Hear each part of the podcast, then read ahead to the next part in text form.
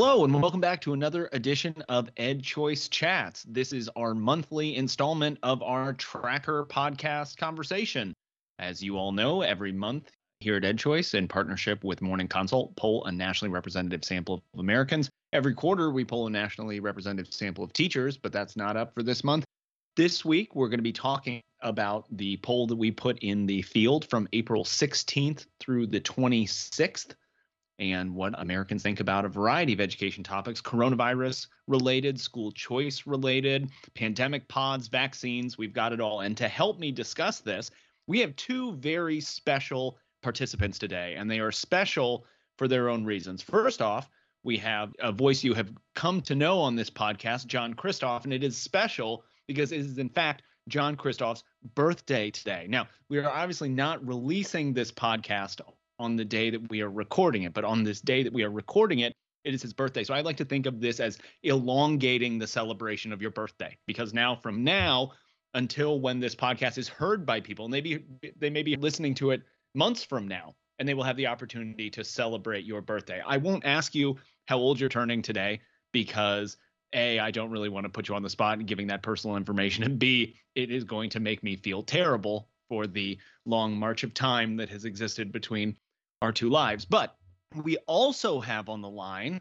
I think, a new person who has not participated in this particular iteration of the podcast, Carrie Hunter, our Vice President of Training and Outreach, who has actually now gone out into the world on several occasions. And I think we'll have some really interesting insights about a couple of the topics that we're talking about today. So I'm going to kick it off with a common theme that we've talked about on this podcast, but the return to school. So many of y'all are probably familiar with, every month we've asked this question based on what you have seen, read, or heard about the coronavirus outbreak so far. How comfortable are you with your child or children returning to school? This time, we're seeing these numbers pull away. For April, now sixty-four percent of school parents say that they are comfortable. That's combining somewhat comfortable and very comfortable. And only thirty-one percent of parents said that they were uncomfortable. That is a change of eight points in the positive direction. So it's up eight points for comfortable and down nine points for uncomfortable. So we're really starting to see these numbers shift. We have a slide on the deck that shows the kind of trends over time, and they're rapidly swinging upward. So, John, when you look at these numbers, what do you see?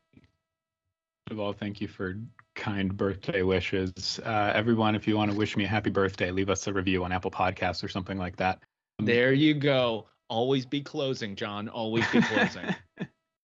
Anyway, yeah, there's just been a big swing in positivity about how comfortable parents are with in-person education since the year twenty twenty-one began, and particularly since February. So to put this number in perspective, in January, we were still below fifty percent of parents saying they were at least somewhat comfortable with their kids returning to in-person education. And so in February, we hit fifty percent. And that was the first time we hit half of parents saying that they were at least somewhat comfortable with in-person education since October. And October is kind of when we saw like a second surge, if you will. And, you know, we saw bigger and bigger spikes and some school reclosures and things like that. So it was very recent that this uptick started.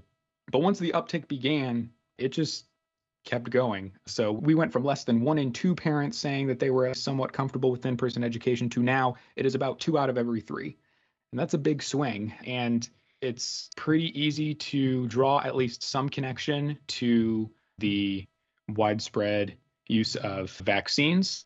And one of the reasons you can say that is because this positivity with in-person education is also kind of related to what we find in this same survey of people saying that they feel like COVID is being very disruptive to their everyday life, to their community's life, and things like that. When perceptions of disruption have gone down, that is about the same time that perceptions of in-person education being safe has risen. And treatment there that, that obviously we're all familiar with is vaccine.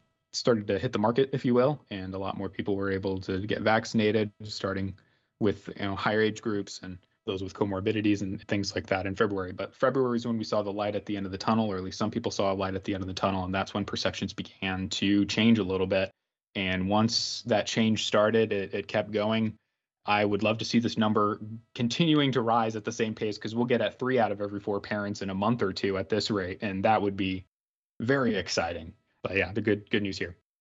And if that continues, by summer we'll be at one hundred twenty-seven percent, which will be incredible. But Carrie, exactly. Um, you know, it's interesting. So folks are coming back to school, but we, EdChoice as an organization, we're thinking about how we operate. We've obviously put a lot of stuff on hold or moved things virtual over the course of the last year. We, for those of you who may be unfamiliar, we have a massive training and outreach part of our operation where we work with parents and we work with legislators and we work with local community members to advocate for school choice, to understand for school choice. And obviously, Carrie is at the helm of all of this, and she's had to pivot over the course of this last year. But now it appears we're kind of pivoting back and we're looking to do more stuff in person. I think we had our first in-person event last week. We're recording this on May tenth, but I would love to just hear your perspective. Like, was it kind of weird to to go back to stuff in person? Were people super excited about it, hesitant? What, what was that like? Yes, well, last week was interesting. We had two virtual events and then a real live in-person Kentucky parent training. What was interesting is that we expected about eight to ten people, and we had sixteen. Which is rare. Usually you get an R S V P list and people are dropping off, but we actually had almost double what we had expected. So that was nice. I think parents were ready to get together, to talk about things. And there's a lot of pent-up frustration with school closures, and a lot of folks are wanting to hear more about school choice. So it was nice to be together, to be in person. We stumbled a little bit and just remembering how to do live Q and A and not have the Zoom chat working. And so it was really wonderful. And also, we struggled with remembering how to take breaks, so that you can't just turn off your camera and like go mess with the dog or go to the restroom. Like, you're real live and in person. So it took some getting used to, but it was wonderful to be with the group down in Kentucky last week. And this week we're having another group event that we're looking forward to as well. So now, John, a point that you brought up earlier was the role that vaccines have obviously played in all of this. And I've been really interested. So we have been tracking, we've asked this question, and this is to, to our sample of all adults. When an F D A-approved vaccine to prevent COVID nineteen is available to you, would you agree to be vaccinated? And uh, one of the interesting things, we have a slide in here where we break it down sort of groups that are most likely to say that they're go- going to get vaccinated or they've already been vaccinated, those that are moderately so, and those that are less likely to. And we've broken it down by these various groups. And I see almost across the board, every month we do this, every group that we look at says that they are more likely to get vaccinated. Do you see in there, just looking at these things, did any numbers stand out to you or any patterns kind of emerge? Yeah, actually, a couple numbers that jump out to me. One is the jump in the percentage of people who say they're from rural areas, saying that they'd be likely to get vaccinated, compared to the month prior. An extra nine percentage points of people who say they're from rural areas say that they were vaccinated or were likely to try to get vaccinated. And to me, as someone who's been moderately, you know, tracking the vaccination efforts across the country, that is exciting, because I know there was a pause in the Johnson and Johnson distribution due to concerns from the F D A.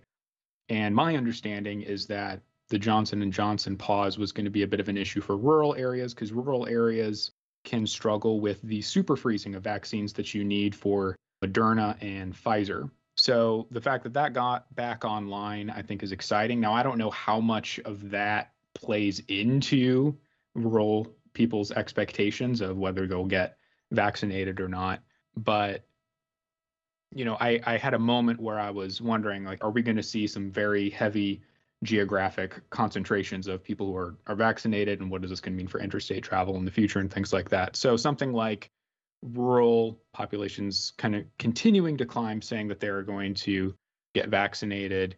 You know, it's always good to see people in like the lower income brackets, younger people, millennials, also high positive changes in likelihood of getting vaccinated or saying that they already are vaccinated. Basically, the populations that from the beginning we knew were going to be a little bit harder to swing around, like those those numbers have not stopped climbing yet. So that's good. And and when you look at the numbers overall, because, you know, We aggregate these numbers as well. When we started tracking this question, a little over a third of people said that they were like for sure not going to get a vaccine when it was available. And that number has just been decreasing over time to about a quarter now. And you know, that resonates with people's perceptions of, of vaccines and how that affects how dangerous COVID is to their communities and things like that. Well, now sort of highlighting the sort of dichotomy between Carrie, you, and John and I, as we dig in these numbers and look at the things, we're sort of highlighting the fact that you actually go out in the world and do things. So I'd be interested, you have, so I've obviously looked at these numbers, and John, I, I see the same thing, the, the same patterns. I think everything is trending in the right direction. There's still some pockets here and there that that are a little bit worrisome, but sort of good problem to have. Things are moving in the right direction. But Carrie, you've actually been volunteering at a vaccine clinic. So I would love to hear, obviously we look at the numbers of these things, but I would love to know just like kind of your experience. Who are you seeing there as you talk to folks? How do people feel about it? What's happening there? Yeah, I've been volunteering with my very small rural suburban-ish county at their vaccine clinic. We give out only one type of vaccine. I've been doing this since February, putting in anywhere from eight to sixteen hours a week volunteering, and it It could be its own like anthropology study of its own, because it's been interesting. The older folks came running. They wanted the vaccines. Whether they believed the science or believed politicians or not, they kind of came in and were like, yep, give it to me. I, I think I need this. And then we've seen kind of a slow drift off, and we've actually shut down some of our hours. That's how less of a demand there's going right now for the vaccine. And so I think right now what we're seeing in the clinic are people who waited. They wanted to see if their friends had any bad side effects. They wanted to wait around and just have this really unscientific period of time, a wait and see kind of experience for themselves. And now they're slowly trickling in. And many of them say they're coming in, they're getting paid by their employer to come in. A lot of factory people where they're close to each other and the employer's like, yeah, we can't risk this anymore. We've got to start paying folks to come in and get, they get a certain amount for one dose and a bonus once they get that second dose in. And then what we're seeing is a lot of people who are just having one-on-one conversations with friends, family, or doctors, convincing them. I don't think the big national ad campaigns are working to convince people. The shaming is not working at all. But it's that one-on-one conversation. There's a saying in volunteerism, like the way to get somebody to volunteer is just to ask them. You're less likely to say no if someone asks you one-on-one. And so I think that's happening more. So if you've got any buddies out there that still need to get vaccinated, having those sort of private one-on-one conversations work. But it's been a highlight of any volunteer project I've ever done in my life, because you feel like you're giving people hope, you're giving them some safety. And I think back to your numbers about people wanting to send kids back to school. I know some of my friends, they felt that if the teachers were protected, that was kind of the trigger point for them to feel safe about going back to the classroom. So I think there's a combination of fatigue of having kids home and feeling safer to send them back in the fall, but also feeling like the teachers and the bus drivers and the cafeteria workers now have had plenty of time to get their vaccines in and they feel safer about sending them back. I could spend hours talking about vaccination. I get to hear all of the experts answer every single question you could ever think of about the vaccines. And I get to hear about the same ten questions all day, every day, and those answers. And so we kind of call ourselves vaccine evangelists. We're just going out there trying to talk people into getting their shots. Well, that's great. No need to evangelize here. I am now fully vaccinated. What up, Moderna? Got me those twenty-eight days apart. I got my second dose. Actually, it was funny. First through like a, a health clinic. I got my second in a Target in Shawnee, Kansas, where there's a little C V S in the Target. And actually, I got the, the vaccine, I kid you not, right next to like the jewelry section. So there were people shopping for kind of like a statement necklace or some kind of boho earrings while I was being injected. And it had a certain surreal bit to it that I that I really appreciated. But now I'm footloose and fancy free and uh, looking forward to getting back out into the world. Well, now look, back to the sort of topic of schooling in general. So one of these questions we've been asking again over and over, a classic kind of satisfied, dissatisfied with schooling. So we ask school parents, to what extent are you satisfied or dissatisfied with your children's experiences in the following types of schooling? We offer private school, public charter school, homeschool, and district school. And in this most recent iteration, ninety-one percent of parents said they were either somewhat or very satisfied with private schools. That's ninety percent for public charter schools, eighty-six percent for homeschools, and eighty-two percent for district schools. You know, Carrie, you had mentioned you have been fielding some calls at various times from perhaps the parents that are on the somewhat or very dissatisfied end of the spectrum. So I would love to know kind of your experiences and talking directly with folks. What are the things that they have been satisfied about? What are the things that they're dissatisfied about? What's going on there?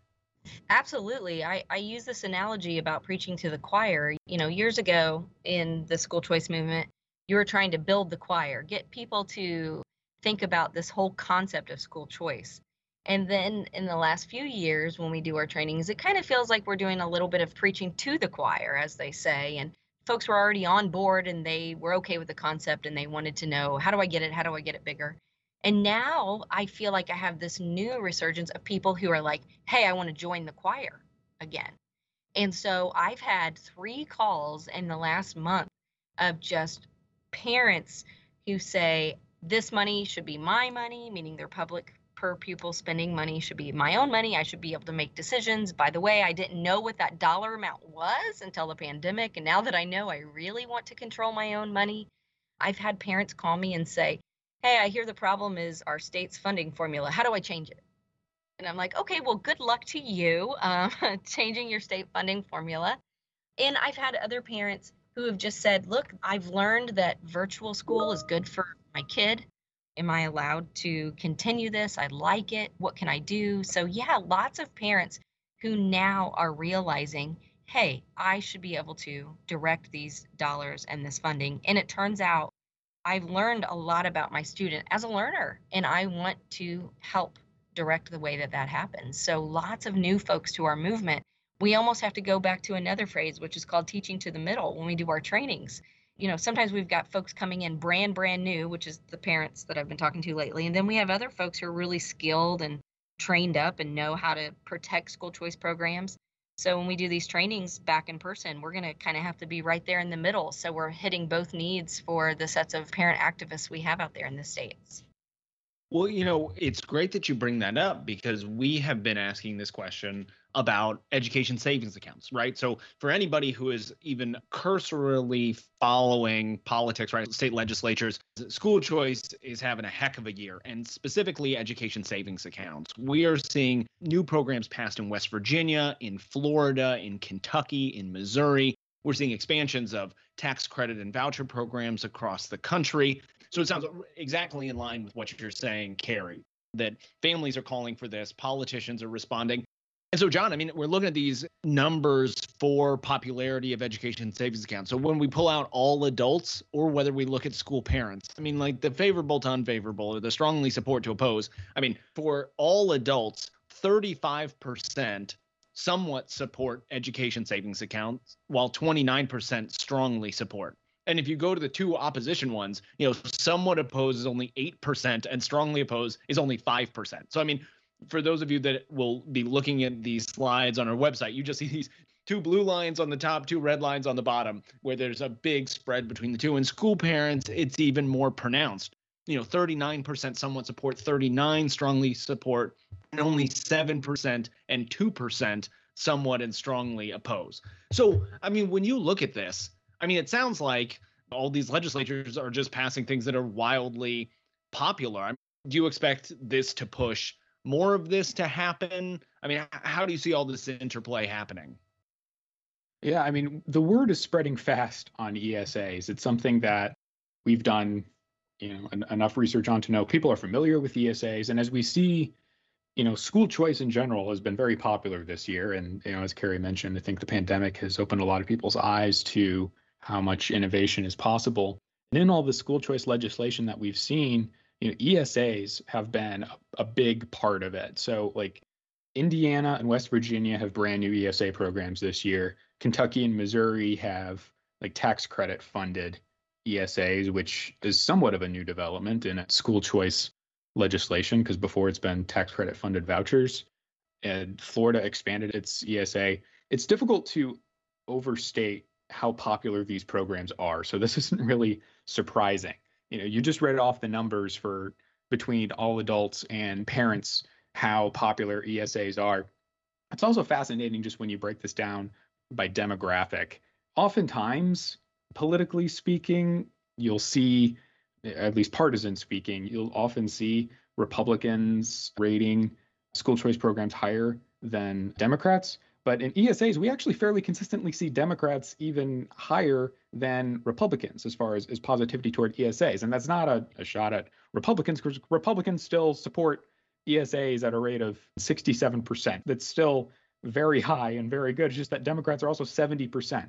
In March, we had a survey of teachers, and teachers also overwhelmingly supported E S As. Like, when you explain the E S A concept to people, it makes a lot of sense to people. It makes sense to teachers. It makes sense to parents. This idea of, let me be in control of where to send the dollars for my kids' education. And it's not this lump sum, all or nothing to this school or that school. It is, hey, there are these services here that work really well for my kid, or there's tutoring over here that's going to work really well for my kid, or there is test prep here that's going to help their standardized test scores or college entrance exams. Wherever your kids are at, you have the power to see the resources that will benefit your kids in this particular year and go get them. And parents find that incredibly encouraging. You know, everyone finds that really empowering. It's not a surprise that we've seen so many new E S As this year. And I think when school choice legislation gets picked up next year as well, you're going to hear more about E S As. And that's going to take a bigger and bigger share of new school choice ideas, because it really maximizes the idea of flexibility and innovation. Yeah. So in this last kind of act of the podcast here today, I want to point out what this money might get spent on in the future, right? So if we look towards next school year, the school years after that, as more people are empowered with more choice, you know, we've been asking questions about a variety of what we might call kind of like alternative educational options, right? So we asked questions about homeschooling favorability. We've talked about a kind of hybrid schooling model where children go to school for some portion of the week in a, in a traditional school building and stay home for part of it. We've talked about so-called pandemic pods, which are another way of talking about micro schools, so small, potentially home-based or or based in some other space, but sort of small schools that families are putting together.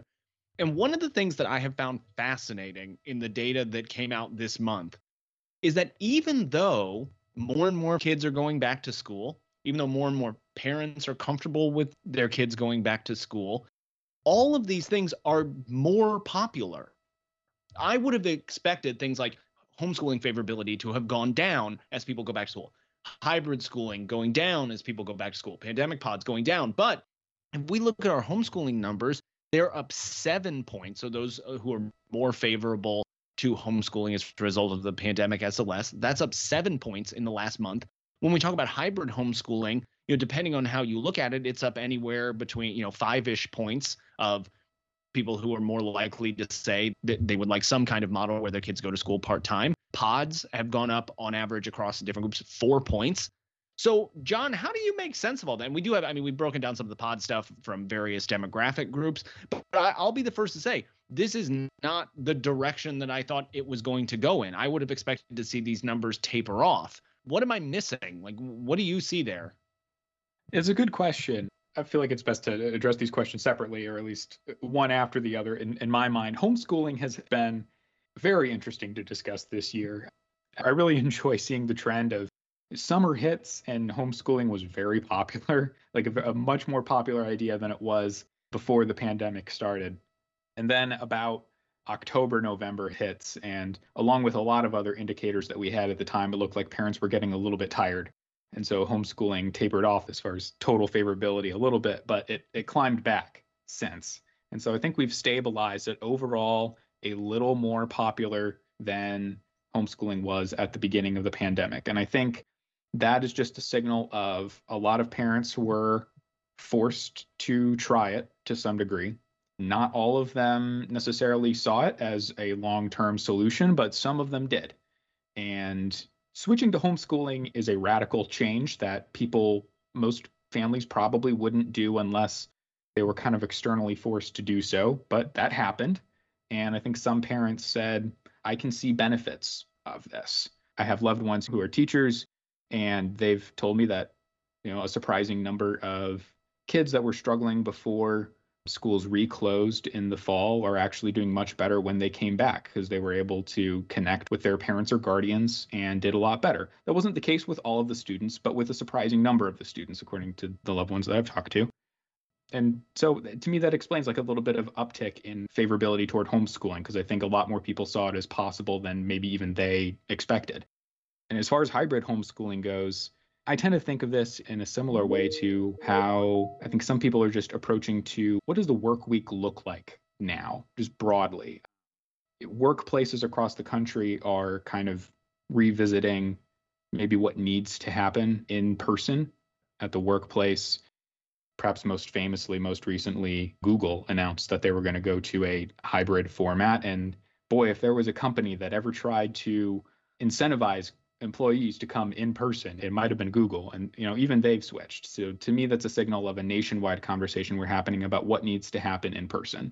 And we clearly all value in-person connections. There's definite benefits to that. You know, we had a survey of teens, and teens clearly see benefit of interacting with their peers in person, and yet they still indicate a preference for some kind of flexibility and not doing in person necessarily five days a week. So I think there's just a lot of preference that people have toward flexibility, where their eyes are opened to, it's it's forced them to question what needs to happen where, and maybe the answer for a lot of people is a little bit different than maybe they thought it was before the, the pandemic started. It doesn't need to be completely one way or another. It doesn't need to be completely in person or completely at home, whether it's work or school, but maybe some hybrid of both. So maybe as the national conversation develops and maybe as more workplaces revisit what, you know, needs to happen in person or not, maybe more schools will revisit the same. And something that was a West Coast idea may spread a little bit further. The idea of, I learned this recently. Apparently, you know, I'm a Midwesterner. I've, I've learned apparently West Coast schools have had, some West Coast schools have had four day school weeks. And, you know, to me, it's like, okay, this isn't a brand new idea. To my little Midwestern brain it was, but maybe it's not a brand new idea. But again, some kind of external shock, you know, has forced people to question what's really important. So I, I think it's cool we're able yeah. to track that through the numbers. For sure. And Carrie, it's interesting. So this this month, Morning Consult worked with us. They pulled out, not only do we poll the folks, but we give some chances for kind of open-ended responses. And specifically, we were talking about pandemic pods in this, but you know, so we ask families, why are you participating in a pod? What are you looking for to join one? Or if you aren't participating, we kind of gave people a chance to explain it. And we saw some really interesting answers, right? So like some of the people that are participating, one answer that came out was like, to give my child additional learning opportunities and social opportunities. Someone who was looking for a pod said, I want to make sure that my son isn't falling behind. Like, seems very reasonable. But then some folks who said that they weren't participating, one person said, look, my kids are doing great academically, so I don't think they need to be in a pod. And some other people say, you know, they're still dangerous because of COVID and they're very costly, so we don't want to participate in them. But whether talking about pods specifically or any of this sort of kind of alternative model stuff, the the parents that you talk to, the, the folks that you engage with, what are you kind of hearing on the ground about these new opportunities that might be available to them? Yeah, a couple of things. I think what John hit on was right. I know a lot of folks were scared to select homeschooling as an option, but if their kids were in a traditional school and things shut down, they got to see what the curriculum was like. They got to look at the pace of the day-to-day schedule. And I think it's really opened a lot of people's minds to see, hey, maybe I can do this. I've heard from a couple of folks wanting to start their own pods. And they want to do it even with a different twist. They want to do some form of a virtual school and then supplement whatever it is, whether they want their kids to do more arts or learn a different language. So they will still enroll in some kind of a virtual school or academy, have a small pod, pay for a teacher for this one specific activity. So a little bit of a hybrid blended podding method that I've heard a lot of folks interested in. I've also seen school districts changing too. Where I live, our school district said, hey, we are done with virtual. No, it, it won't be an option in the fall. But the school district right next door said, hey, we've heard from a lot of you, you like it. So guess what? We are starting the Greenfield Virtual Academy. So the public school is going to keep with virtual because they see that parents liked it and that they could have some form of enrollment going forward. And that's open to anybody in the state. So really, you know, we talk about competition a lot. Hey, if you can't beat them, join them. Start your own virtual academy in the public school system and get folks to jump on board if they'd like. I think a lot of people have tried things and their hearts and minds and, and their brains are open to it. Yes. Well, look, I think that's about all we have time for today. As usual, we could continue talking about this forever. We also had some really interesting questions just as a bit of a teaser here for folks to check out the website at edchoice dot morning consult intelligence dot com. We have some really interesting stuff about next school year and what parents are looking for, whether that's tutoring or individualized learning plan, high-speed internet, laptops, tablets, additional summer school. Fascinating numbers based on what parents wanted. But you know what? I'm going to leave that to you, our dear listeners, to find yourselves. And we would be fascinated to hear what y'all have to think about this. But as usual, John, thank you so much. Great job. Age has not dulled your wit one bit. And Carrie, thanks so much for joining. This is your first time on the Tracker Podcast, but I certainly hope it will not be your last. Take care, everybody, and I look forward to talking to you again on another edition of EdChoice Chats.